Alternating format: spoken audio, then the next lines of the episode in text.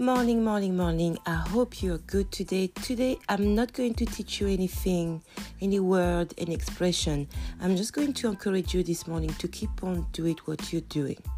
I know that the French language can be sometimes a bit confusing and hard, and you can also be a bit disappointing during your process, during uh, your learning. But you have been so far. You have doing you have been doing so great. So keep on working and and you know just sometimes detach yourself from um, the grammar and uh, the perfect sentences and the perfect expression. Just try to enjoy this journey, and uh, you will see. You will get there. You will get there. Have a beautiful day.